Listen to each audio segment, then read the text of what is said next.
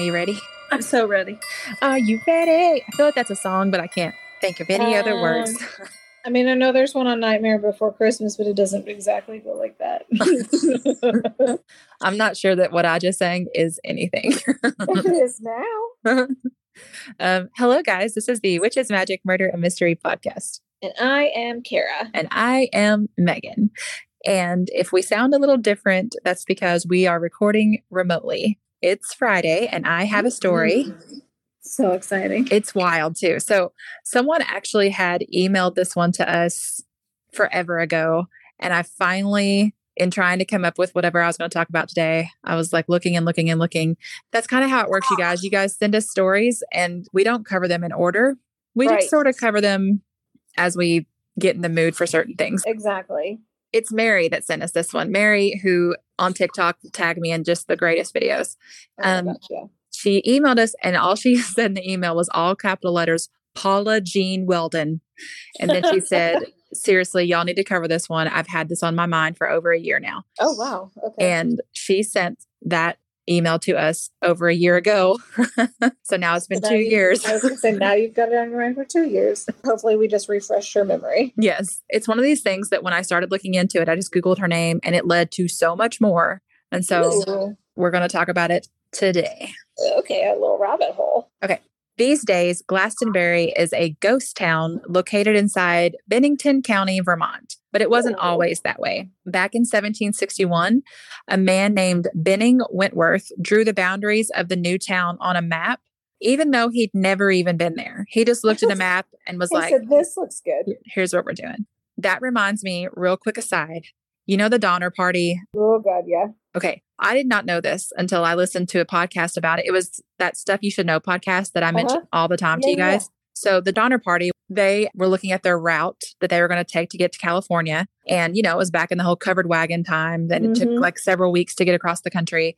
And there was this thing called the Hastings Cutoff. And it was this man, his name was Lansford Hastings. And he had said, he was like, listen, if you just pass through this way, you can cut off two weeks from your trip. They called it the Hastings Cutoff, and it was supposed to be a shortcut.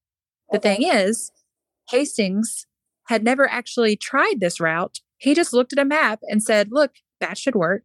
This sounds great, guys. Take this. It was a terrible shortcut, and it is part of the reason why the Donner Party got stranded and ended up, you know, allegedly eating each other. Yeah. Oh my God. All because this guy was like, here's a good shortcut, even though he'd never tried it. He just made a, a pretend map and said, "I like it." Yeah. So Jesus. in similar fashions, in similar fashion,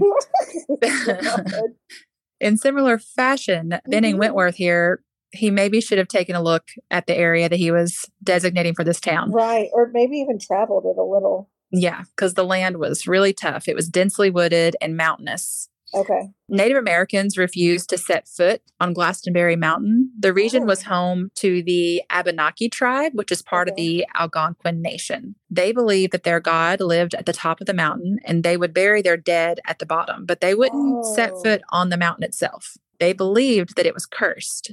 And the reason they thought this was because the four winds met there and were in an eternal struggle. So the four winds from each direction seemed to meet at the mountain's peak, and they often change direction without warning. And I feel like some people would read that or hear that and immediately just write it off as folklore or uneducated or something. But if anyone knows the area, it would be the Native Americans. Right. Exactly. Another thing the Native Americans in the area believed is that there was an enchanted stone on top of the mountain that could swallow a person whole. what? a person would stand on the rock to look out over the region and they would suddenly be swallowed up whole, never to be heard from again. It just said Trump. In the 1800s, Glastonbury boasted a small charcoal making industry and a logging railroad operation, a post office, a school, and several small houses. The population peaked in 1880 at 241 people, but then the mining and logging industries collapsed, and so the population started to oh, decline. Oh yeah. Just a quick aside in 1867, a man known as the Wild Man of Glastonbury lived Ooh. in a cave around there. And according to reports, he would go into town and harass women. He wore a ratty coat, which he would open up to reveal his naked body. Stop it. I don't think he has anything to do with this story, period. I just wanted That's to tell you about him. amazing. I just wanted you to know that he exists. This cringy man from a cave. Even in 1867. Oh my god. Like I said, the population started to decline. Okay. And another thing that possibly aided in the swift decline of the population were two murders that occurred. The first was in 1892. A sawmill worker named Henry McDowell got drunk and bludgeoned a coworker to death with a rock. Oh. He said that he'd heard voices telling him to do it. Stop. He was sent to an insane asylum, but then he escaped and was never seen again. Oh, Mhm. no. The second murder happened five years later in 1897. A man named John Harbor went hunting and he didn't come back. And when they found his body, he'd been shot. His fully loaded gun was found next to him and he seemed to have been dragged several yards. Oh no. His murder remains unsolved. And at this point, seems like it won't be. It's probably not gonna get there. It's a very cold case. Okay, so in 1894, since the logging and mining industries were going under, they tried to turn Glastonbury into a tourist destination with hotels and casinos. And the railroad was They fitted said, with, let's take advantage of this. yeah, they're like, we have this town here. People want to come to the mountains. They had like fancy trolley cars made for the railroad, and it was open for one season. And then in 1897, a huge flood destroyed most of the railway, aided by the soil erosion that was caused by all the logging. Oh. So at that point, everybody just gave up. People were just like, no, we don't, we yeah. don't want to do this anymore. this place isn't happening.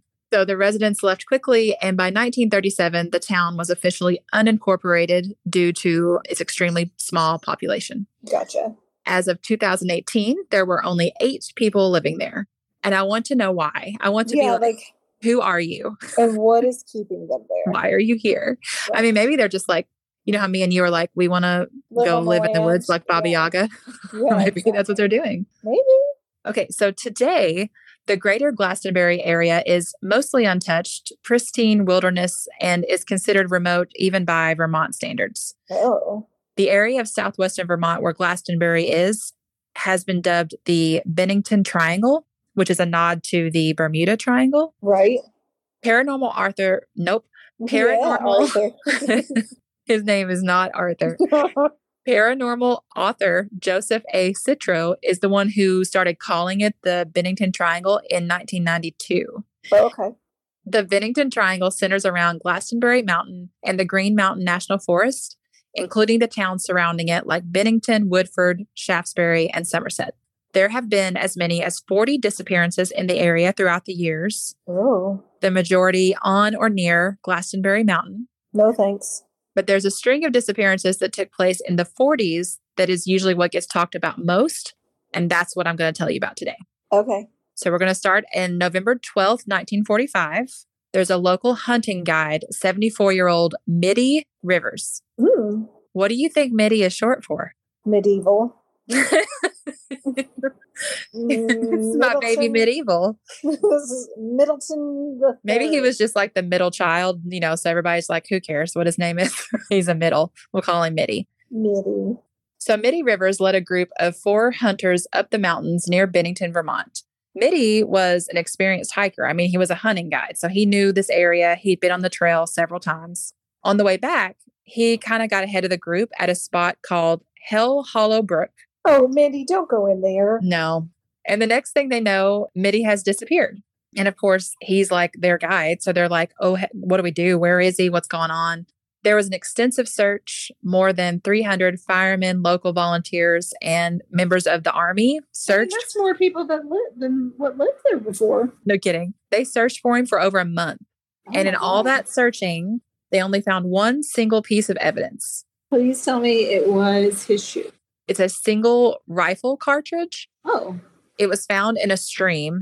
And so they speculated that maybe Middie had it in his pocket and he like leaned over to get some a drink of water and it fell Oh. out of his pocket. And I assume that there is some way that they know that that rifle cartridge was his I Um, guess. because I never saw anything that doubted it. I just wonder how they even know that belonged to him. But anyway, that's it. That's all they found. Huh. No other sign of Middie. No, no, struggle. no trace of clothing, no equipment, just this one single rifle cartridge. Huh. And he was never seen again. The following year, on December 1st, 1946, 18 year old Paula Jean Weldon, who Mary has emailed us about and been obsessed with for two years now. Paula Jean was a sophomore at Bennington College there in Vermont, and she decided to go for a hike. Oh, she no. Headed toward the mountains. She's No. wearing jeans, white sneakers, and a red coat. It was 50 degrees when she headed out, so she was dressed appropriately for that, but the temperature dropped dramatically that night. It was nine degrees by the next morning. What? I know. So she wasn't dressed for a particularly long outing, especially not in that kind of weather. So, anyway, like I said, she's got this red coat on, which makes her easy to spot. Okay. And several people saw her. They saw her walking towards the woods. One guy reported picking her up and driving her as far as he went toward the woods. So, okay. where he dropped her off was about three miles from the trail that she wanted to hike. At around four, another guy and his friends talked to her. She'd asked him about the trail, and he saw her head toward a bridge that led to the trail. And then an elderly couple reported seeing her on the trail itself. She was like 100 yards ahead of them. That's 91 meters, Rachel. I'm calling all of our overseas listeners Rachel now. So that couple said that she turned a corner and then when they got to that same corner, she was gone. There was no, No. sign of her. no. So like did Middie come escort her as her guide? Like what? the thing is, I mean, she was 100 yards ahead of them. So I think in that moment, they didn't exactly know that anything had gone wrong. They just Right. noticed that she wasn't there, but she could have been anywhere, right? Right. So it wasn't until she didn't go back to her dorm that night.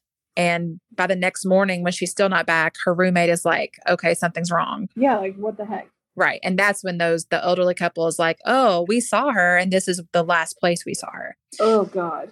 So Monday morning, the roommate alerts the campus authorities that Paula's still gone. Paula's father was alerted immediately Okay. and a huge search effort began. okay. There was a $5,000 reward offered. The FBI came in. More than a thousand people showed up to help search. And that search even included five aircraft and like a hundred men from the state guard. Oh so- wow. A lot of people. Yeah. In the meantime, people start reporting sightings. There's a local cab driver who said he, he had taken someone who resembled Paula to a bus station Sunday afternoon, Okay. but then none of the clerks at the bus station recognized her photo. gotcha. A waitress at a local diner said that she served a girl matching Paula's description Sunday night. She said the girl was with a guy who seemed drunk, and she'd even asked the waitress for directions to Bennington. Hmm. There were more reported sightings of her in the woods from Sunday, too. And finally, police decided that there had been two women in the woods that day. One was Paula, and the other one was someone who resembled Paula, Oh. but was a little bit taller. okay. So, this led to a lot of confusion about what sightings were actually her. Gotcha. Oh no. Yeah. So, by Wednesday night, the college issued a statement saying that authorities suspected foul play and that they believed Oh. Paula's body had been hidden. So, they just went straight for like, she's not She's run away. Yeah. Yeah. Somebody did something. Jeez. So more searchers joined the effort. A faculty member spotted footprints that might have been made by sneakers, so Okay. might have been Paula. Okay. But aside from that, they found nothing. Zero trace of her. Just like with Middie, there's just nothing. Right. People started saying maybe she'd moved to Canada with a boyfriend, which is stupid, Right. or that she decided to become a recluse and live in the mountains, which is also stupid. yeah. She's in Um, college. I don't think that's going to be her. Right. Why would she do that? So on December 15th, the search stopped. Paula's dad organized a two day search the following May after all the snow had melted, but again, Okay. they found no trace of her. Really? Yeah. So one of the main criticisms many had about her case was that there was a lack of statewide law enforcement organization. Uh-huh. So the Vermont governor had to ask for help from the Connecticut State Police because Vermont did not have a state police force. oh, okay. the sheriffs in Vermont didn't want it because they didn't want anybody to infringe upon their power. State legislature was like, we don't want to spend the money anyway. Oh, of course. But then Paula's dad is like, this whole search was super disorganized and the investigation was really poorly run because there's just no cohesive unit. That sucks. So, seven months after Paula's disappearance, the Vermont legislature created the Vermont State Police. So her disappearance Oh. directly led to the creation of the state police. So Paula Jean is like the most famous case of the ones I'm telling you about. Uh huh. But this next one that I have for you is the one that I am just like, why don't people talk about this more? This is insane. Wait Oh, until you hear this. Okay. Okay. Exactly three years to the day Okay. that Paula Jean Weldon disappeared. On December 1st, 1949, 68 year old James E. Tedford got on a bus in St. Albans, Vermont. James was a veteran and he lived in Bennington at the Bennington Soldiers Home, which is basically a retirement home. Okay. But he had traveled to Franklin to visit family, and then his relatives went with him to the bus stop in St. Albans. He got on the bus there to head back to Bennington. It's like an eight hour bus ride, but there was also some really bad snow, which made it be even longer. Okay. Okay. Yeah. There's lots of people on the bus. Several eyewitnesses saw James on the bus, saying that he'd been asleep for most of the ride. okay. Among those eyewitnesses was the bus driver, who confirmed that James had been in his seat at the last stop before Bennington. Okay. When the bus arrived in Bennington, James' belongings were on the luggage rack. There was a bus schedule in his seat that he'd been looking at, and James was gone. Huh. Somewhere between the last stop and Bennington, Did anybody check to see if he had a cloak of invisibility on? I don't know. So, if we believe the 14 passengers who confirmed that he did not get off the bus before Bennington, Right.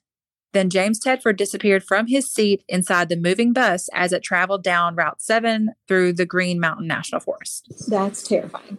Right? Spontaneous combustion. Alternate dimension. Exactly. I, when I was, I mean, in elementary school, I found a book at the library that was like people who've disappeared or something like that. Oh yeah. And reading about the possibility that someone could slip into an alternate dimension It's amazing. gave me a very weird fear of that being a much being, more like, common thing. portals that you're gonna fall into. like I'm accidentally going to be like, oh crap. Oops. Thank goodness Slipped that didn't happen. another one. Yep. It's like alternate dimensions and quicksand were the two Yes. biggest fears I had as a child that Oh were completely unnecessary. They may not be. You haven't lived your full life yet. You don't. Okay. So here's a weird sidebar. okay. I'm full of sidebars for this whole I thing. love it. Yes. So several years earlier, James had been married to a woman named Pearl. I've mentioned to you, right, that my parents almost named me Pearl. yes, hmm I like to bring that up every time I can. I love it. Okay. When he'd returned from World War II, Pearl had disappeared. Oh, The property they'd rented had been abandoned. There was no trace of her. And his family was like, We have no idea where she is. The last time we saw her, she was going to the store and then we never saw her again. she went for milk. yeah. Now she was literally half his age. So Oh, maybe she just left him. right. Or it's like a Reba McEntire, like fancy situation. Yeah, you know? exactly. Yeah. Yeah. Probably But that. either way, it's weird. So back to Bennington, Vermont. Okay. A year later, on October twelfth, 1950, Mm-hmm. eight year old Paul Jepson was in his mom's red pickup truck. He had been riding with her and she left him alone in the cab of the truck while she went to either feed or move some pigs at the dump where she and her husband worked. I'm not sure Oh. because different news articles said different things, but she's Oh. doing something with the pigs. With some pigs. She was gone anywhere from like 30 minutes to an hour. Oh wow. I don't know anything about feeding pigs, but that seems like a long time, don't you think? It really does seem like quite a bit of time. Maybe she had to park far away? Maybe she had to chop some bodies up and feed it to the pigs. Well, actually, Uh oh. maybe. So Oh. when she got back to the truck, Paul was gone. Uh oh. So his mom was the last person to see him there in the cab of the truck wearing a red coat. Okay. Hundreds of people came together to search for him. And at this point, I'm like, it must be the same people. This is happening every year. And everybody's just like, "What the heck is happening?" Oh, it's time to have another search party. Like, wouldn't that be really weird? around. It's like a big family reunion. It'd be so eerie. Yeah. Like someone else is gone. Yep. So anyway, a bloodhound is brought in and it tracked Paul's scent to a local highway, but then it lost the scent there at the crossroads. Okay. And Paul's dad told a local newspaper that he thought, quote, the lure of the mountains had pulled him in. He said that Paul had talked and talked about going to the mountains in the days before he disappeared. And the trail that the bloodhound traced led in the general direction of Glastonbury Mountain. So one theory is that he hopped out of the truck to go toward the mountain and then Nope. he got picked up by somebody driving by. Okay. But it just seems like he just happened to be walking along the road at the exact time that someone who would be a kidnapper would be driving by. Like it's such a chance Right. thing. Right. It's like the Maura Murray case, right? Like yeah. so many awful things have to happen at once for this Right. to Exactly. be. Yeah. But also because of Maura Murray, I believe that it can happen. Oh, but, like, sure. So that's one theory is that he just got picked up by a kidnapper. well, yeah. A woman did come forward and say that she had seen a boy matching Paul's description walking along the road toward the Vermont state line, but Paul's dad didn't think that her description sounded right. And finally, police were like, that's not, that wasn't him. How like how remote was this dump? Like, could somebody have just snatched him out of the car? Well, but the bloodhounds traced his scent to the road. Oh yeah. So- he walked to the road. That's the theory. Although I guess they still, if they had picked him up, they would still trace him, right? Right. Like, you would think yeah. so. And then maybe got in a car. Yeah. So there's also a theory that Paul's parents had killed him. And I'm sorry about this, Fed but fed his body to the pigs. pigs. I did see a newspaper article that mentioned Paul's dad had sort of a rift with the police saying, I don't want you to question my wife again unless I'm there, Oh shoot. which is a little weird. Yeah, that's strange. A sergeant described uh, Mr. Jepson as being indignant. That's the Oh. That his wife had been questioned alone when the boy disappeared. So I feel like that's one of those things that could mean nothing or it could mean Right. something. Like it could just be that he, it's like really upsetting and he doesn't want her to have He's to go like, through that. stress her out even more than she already Right. is. Yeah. Or it could be that he's like, I need to control everything she says. Exactly. like she doesn't need to say anything to you without me present. Right. But you would think if that was the case, he'd be like, no, she can't, you know, go through our lawyer. And then- Yeah. I don't Well, I mean, Well, it's the 50s or yeah. the 40s. I don't know. True, true. Kara, Yes, Megan. I have been seeing all over TikTok these hair straighteners. Ever since I got my haircut, I'm still feel like I'm learning how to do my hair all over again. Let me tell you, I have found one that works really well. It's um, from Tymo, Uh-huh. T Y M O, Yes. and it is the company for getting the best type of straightener for everything your hair could possibly need. It's all over social media right now with products from $59.99 to top of the line straighteners. Each of their products are built to last and have so many options for whatever your hair needs are. So Kara and I received a couple of the products. Oh my we gosh, got a so straightener exciting. and a blow dryer. So I'm going to talk about the straightener because that's the one that I have used. It has a cordless design, which makes it so handy. Right. You traveled with it. Yes. So it's great for getting a good hair reset on the go because it's so portable and convenient. It's called the Porta. It has this 3D comb design, which is enhanced by cutting edge MCH anionic technology. So you brush it through your hair, it straightens as it goes, and it pushes against this ceramic plate that gives a frictionless glide that promises to curb frizz by 50%. And I've totally seen that because my hair gets frizzy, and this just really smooths it out. I really loved it. Okay, so I got the air hype. I'm obsessed with it. I have just like naturally curly, wavy hair. So it was a huge game changer for me. It dries your hair in half the normal time and it keeps your hair safe and shiny, which I noticed immediately. Mhm. I didn't even need to straighten it afterwards. And usually I do because usually I have all those wild like curls left over. Yeah. The wind power on this thing is intense. It's wild. Like I turned it up. I was like, let's play with these buttons. Okay, so it has three magnetic styling attachments. They're all amazing. You know how some blow dryers you get are like if you go to a hotel and there's a diffuser and you're like, oh my gosh, this is like tearing my hair to pieces and it's gonna be so tangled. Not with this one. Nice. And it's magnetic, so it's great. So right now, you guys, our listeners can get 30% off their first order at tymobeauty.com, T-Y-M-O beauty.com, using the code WMM30. So that's just two M. So you guys know our codes usually have three. So just keep that in mind. So, with so many great products to choose from, now's the time to upgrade your styling and curling kit. So, go to TYMOBeauty.com and use the code WMM30 for 30% off your first purchase. Goodbye. Goodbye. Menopausal and perimenopausal women, listen up. It's time to take control of your health and comfort, and Winona is here to help. Winona is a telemedicine company for menopause care who believes that your symptoms are real, important, and deserve to be taken seriously. And for many women, this starts with hormone replacement therapy. Winona's HRT is made with plant based, bioidentical hormones rather than synthetic ones, so it better aligns with your body to offer relief from hot flashes, weight gain, and other uncomfortable symptoms. 80% of women who use Winona find relief within just 90 days. So, what are you waiting for? Get started today. Visit buywinona.com today to start your free visit. With free shipping and the ability to pause or cancel at any time, your path to wellness has zero obligations. Use code SPRING24 at buywinona.com for 25% off your first treatment plan. That's B Y W I N O N A dot com for 25% off. Winona, menopause care made easy. I tried to find more info on like his parents because of the whole thing where people were like, well, maybe they killed him. And I was like, well, I mean, why? Like, is that something people are saying because they have a reason to or just Right. whatever? So I found a few newspaper clippings, but I couldn't find anything more than what I already told you. Okay. But in one of the newspaper articles about searching for Paul, uh-huh. there was a note that was like, and another little boy who'd gone missing after a scolding from his mom was found yesterday. That's like King Curtis running away to his grandparents' house to eat an abundance of chicken nuggets and make Yes, a dramatic yes. return.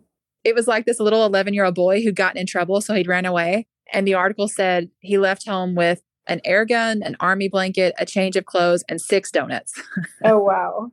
Six Sweet little thing. Honey, go home. Baby. Speaking of old newspaper articles, Okay. there was one headline that said, Vermont aroused by people lost in the woods. Jesus Christ. I mean, people talked differently and different Right. words Yeah. are used more commonly now, but like aroused just seems like such a strange Wow. word to use in that sentence. Vermont was aroused. Does not sound appropriate. no. On that topic, let me give you one more sidebar Oh, because it's real good. Where I grew up, the newspaper there, there is a guy who was kind of, he just liked to stir the pot a little bit and he I would write it. these really annoyed, he was always mad about something Oh my and he God, would write amazing. letters to the editor, right? Oh my God. He used the letters to the editor as if it were Facebook. Oh So, God. So whatever he was mad about, you know, I, I got to the point that like when I would go to my parents' house, I would always go straight to the paper and look because I just needed to know what ridiculous thing so he was mad about now. Oh, And I can't remember what it was that he was mad about, but he had quoted someone. And in the letter to the editor, he puts what the guy said. But instead of saying the word said, he used the word ejaculated. Huh? He substituted said, which is a perfectly normal word. Normal. Yep. Uh huh. and said ejaculated instead. And I was like, that was such a purposeful choice. Like he's trying to upset people. Exactly. You uh, I mean, you could say said or shouted or whatever. exclaimed. Yeah, but you said ejaculated, sir. Hmm. Sir. Okay. Kara, I really need you to stop getting off topic, okay? I'm so sorry. So sorry. so sorry. Uh, okay. The next one 16 days after Paul Jepson disappeared, 53 year old Frieda Langer and her cousin Herbert Elsner Herbert. were camping with family near the Somerset Reservoir, which is there around the mountain. Okay. It was October 28th, 1950, and they decided to go for a hike. So while they're hiking, Frieda slips and falls into a stream. Oh no. And she's like, Herbert, you wait here. I'm going to run back and change clothes real quick. That way she won't be wet anymore. And then I'll come back and we can keep hiking. And he's like, sweet.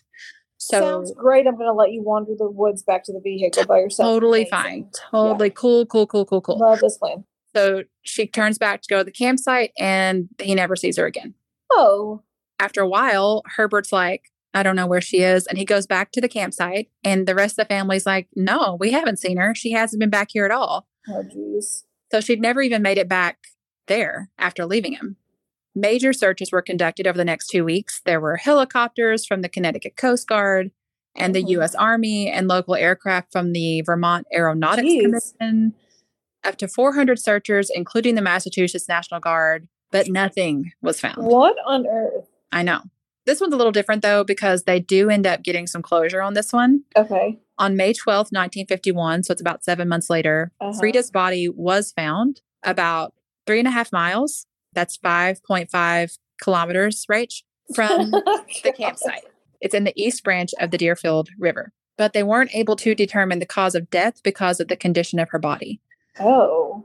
Some articles said the area had been searched extensively before, so it was weird that she suddenly showed up there. Right. But then other articles were like the area had only been lightly searched. So I don't know Okay. what to make of that. So those are the five main disappearances that show up in just about every article that you read about the Bennington Triangle. It's wild. But there are a couple others that show up here and there. So just to briefly mention those.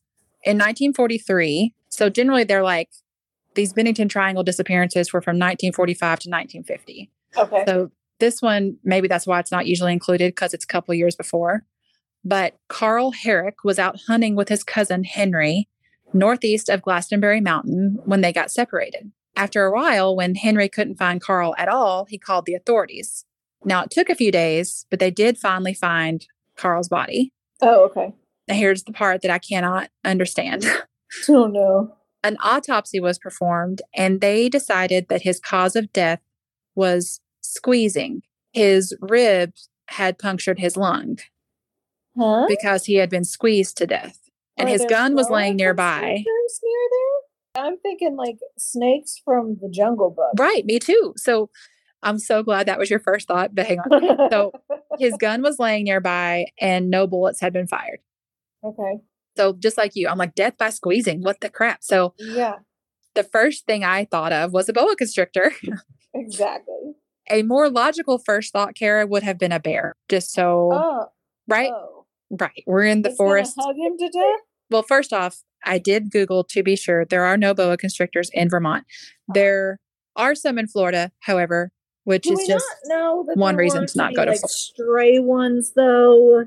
Well, there is a thing where like people have had pet boa constrictors and they might get loose, but I don't know if that the people in, in the 40s and 50s Like have pet boa like constrictors. me setting goldfish free in the creek when I was little? Like, I, it's practically the same thing, except goldfish aren't deadly.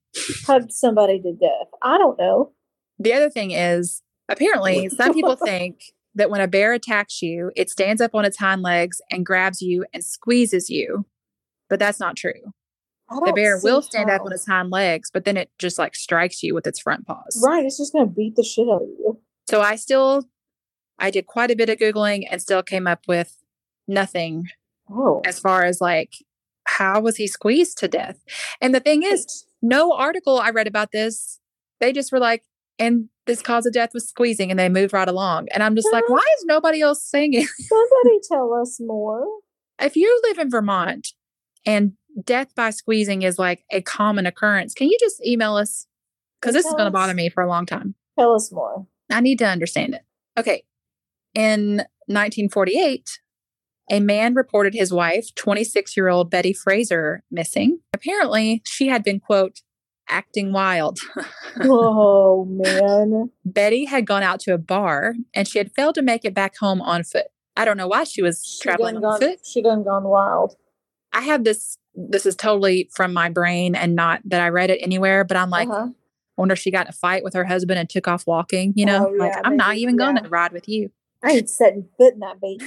That may not be true. Her husband may never have been at the bar with her. I don't know. But a bartender was initially implicated, but he had a solid alibi. And Ooh. she was last spotted by a neighbor who saw her walking unsteadily along, yeah, poor girl, along Highway She 30. been wild. And this was like in the general direction of Bennington. And they said it was like she was in a trance. And I was like, Oh. no, she's just trying to walk. Yeah, She's she's had a long really focusing on staying in Right. shoes and walking. She's like. I'm fine. And I guess this neighbor offered her a ride home and she ignored it. Her body was discovered a month later, Oh my god. 17 miles away. Oh And I don't know how many kilometers that is, Rachel. I'm sorry. no, but it's a lot. A lot to walk drunk. It's a, yeah, the distance is weird. And her body was found on a forest trail. Mm. The case was closed as death by misadventure, Oh which doesn't seem like an official cause of death, but okay. no. And people basically were like, because of the distance she traveled and where her body was found, they're like, it seems suspicious, but that's Exactly. all we got. So we have several instances here of people going missing within a five to seven year period, all in the same area. And then there's a few other things that they have in common too. It's wild. All the disappearances happened in the last quarter of the year, Okay. and they all happened in the later part of the day or evening. Did anybody look for fairy circles? I saw zero mention of fairy circles. Huh. Okay. If we want to get really technical. Paula and Paul were both wearing red jackets, Okay. and also their names sound alike, Uh huh. which probably doesn't mean anything. But No, for sure. at this point. I'm just not going to rule anything Mhm. out. Yep. There are some people who speculate that a serial killer was working in the area, um, Mm.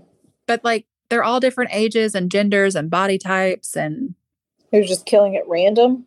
It just seems like an unusual pattern Right. for a serial killer. Not Right. saying it can't be, Right. but exactly. still. They Don't also talk serial killing lessons from us. right. you do you, okay? They also talk about animals in the area, like a lynx, a bobcat, or a Uh-huh. catamount. I'd never heard of Uh-huh. a catamount. I'm sorry, I what? It's a wild cat, basically. The lynx and the bobcat are not generally aggressive to humans. Okay. And then there have been no official sightings of the catamount since 1938. Well, sure. Okay. And at this time, it's been declared extinct. So, but Kara, there's one more animal I've got to tell you about. okay. They call it the Bennington Monster. This story, I mean, I swear it's like every which way you turn, it's got something new. The first sighting of this creature was back in the stagecoach days of the early 19th century. Amazing. One of the main roads through Green Mountain National Forest had been washed out during a heavy storm. And so a stagecoach was forced to stop. The driver Oh, got out. A lot like Beauty and the Beast. Oh, exactly. Exactly. But the beast is different.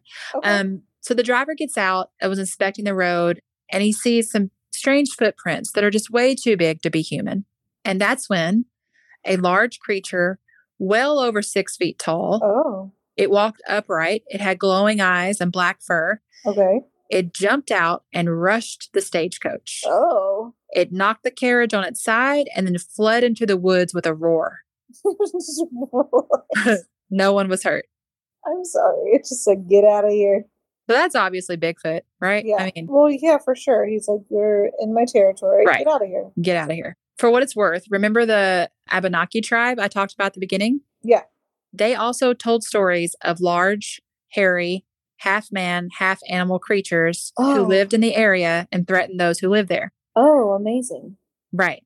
Still, I feel like if there was any kind of animal involved, we'd see evidence like torn clothes. Well, Bigfoot Or- didn't care about that. He or torn Bigfoot people. I Does don't- like to give hugs I don't know. because Bigfoot just casually knocked over a stagecoach and ran off. But like if he killed a person, where's the, you know, right. the mess that he would leave behind? Maybe it was some other Bigfoots in his territory that act differently than he does. So now he's like, "This wasn't me, guys." But Right, maybe doing it. The bad. he's a hero, Bigfoot, Yeah. and he went and like smacked the stagecoach, like, get out of here. My Get friends will come get you, and they're not nice. Yeah, you're gonna get him to death. okay, so there's also talk, Kara, of Mhm. UFOs. Oh, that's Um, it. This is it. This is Back in the answer. days, even before the colonial settlements in the area, there were reports of strange lights in the sky, Uh-huh. weird odors on the mountain, and then noises Mhm. with no explanation. Oh, perfect. Mm-hmm. Still, there could be some more logical, some might say boring explanations for the disappearances. Yeah.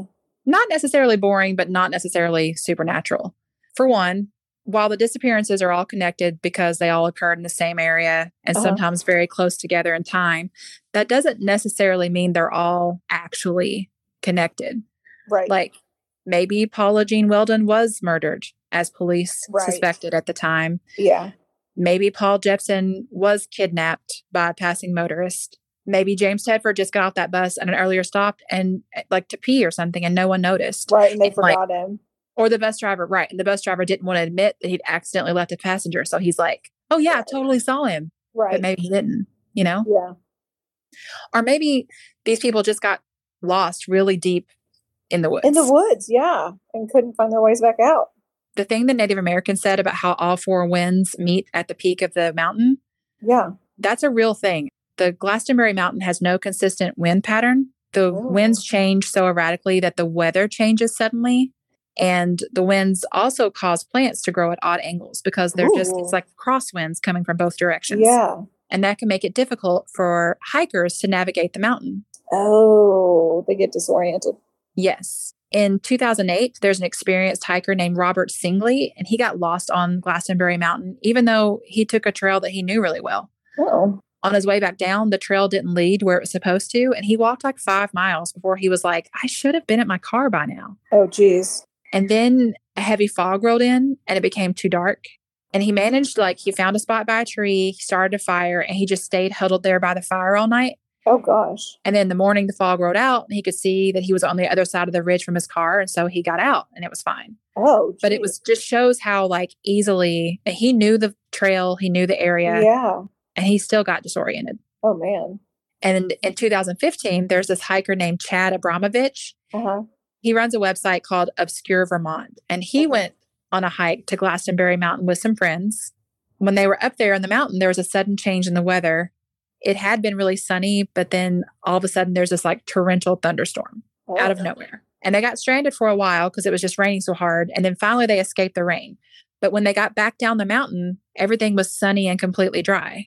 Okay. And the people around were like, Yeah, there's no thunderstorm. I can't believe that a Huh. thunderstorm like what you're describing passed through and we didn't see it. Yeah. But he did say that like freak thunderstorms aren't all that rare in New England. I mean, I've seen that happen here right. too. Right. His post about his adventure also mentioned that even today, hunters will tell you that because of the disorienting winds, it's very easy to get lost in the woods there. Oh wow. So, if a person got lost and then experienced an extreme weather change, like the temperatures on the mountain can drop dramatically. Like we know that with Right. Paula Jean Weldon, right? Like right. it went from the 50 degrees to nine. Right. And all of these disappearances I've talked about happened in the like winter part of the year, right? Like the late, late part of the year. So, what if they experienced hypothermia? There's a thing people do when they have hypothermia. It's a survival instinct known as terminal burrowing, Uh-huh. where they find a small re- remote place to huddle. Yeah. It gets them out of the wind and into enough warmth to like slow the process of freezing to death. But unfortunately, usually this instinct kicks in too late and the person ends up Yeah. dying anyway. Right.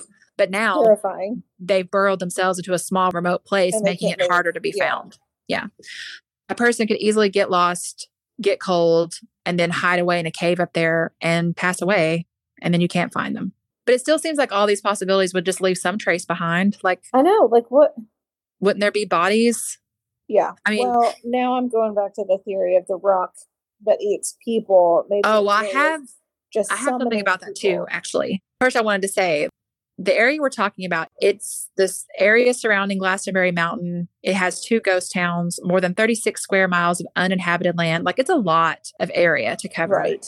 and a lot of densely wooded area. And we're talking about the 40s where they just may not have had the means to search it the way we would now. Yeah.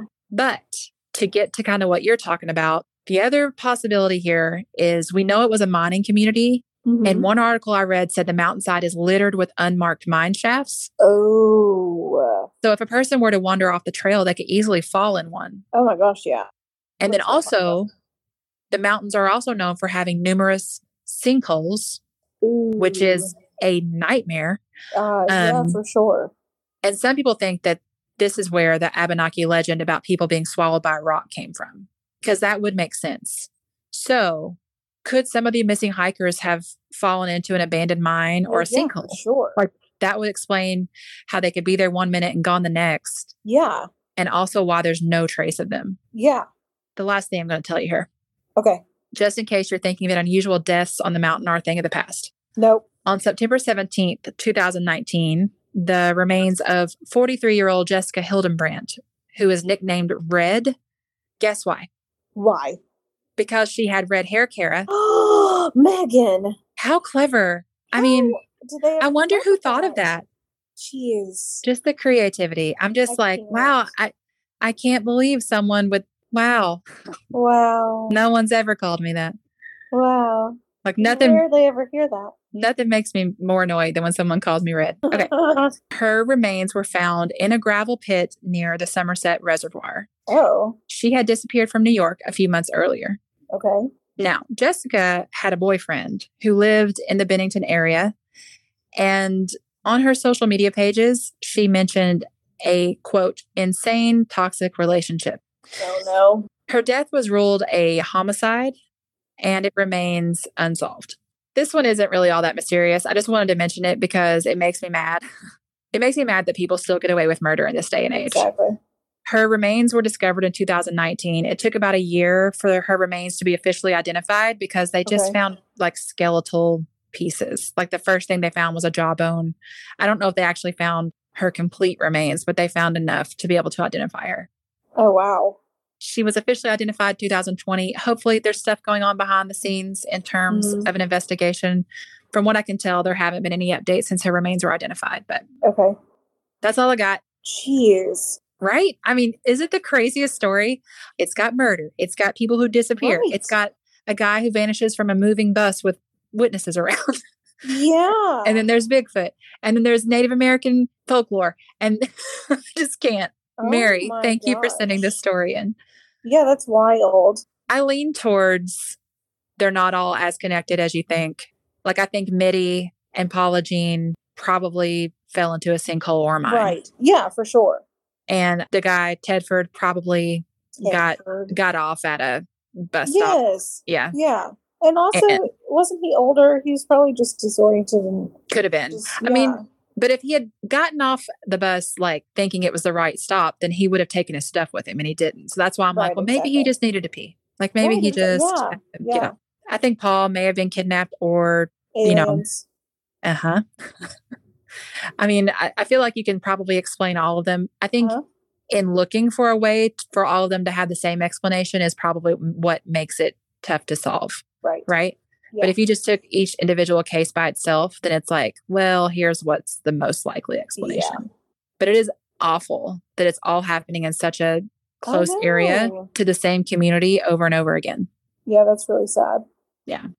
Okay, that's all. Jeez. The craziest story. You guys, if you would like to send us anything, you can email us at witchesmagicmurdermystery at gmail.com. Mm-hmm. And Or contact- everything is in the show notes too. Yeah, that's the easiest way to do it. We love you. So much. Goodbye. Goodbye.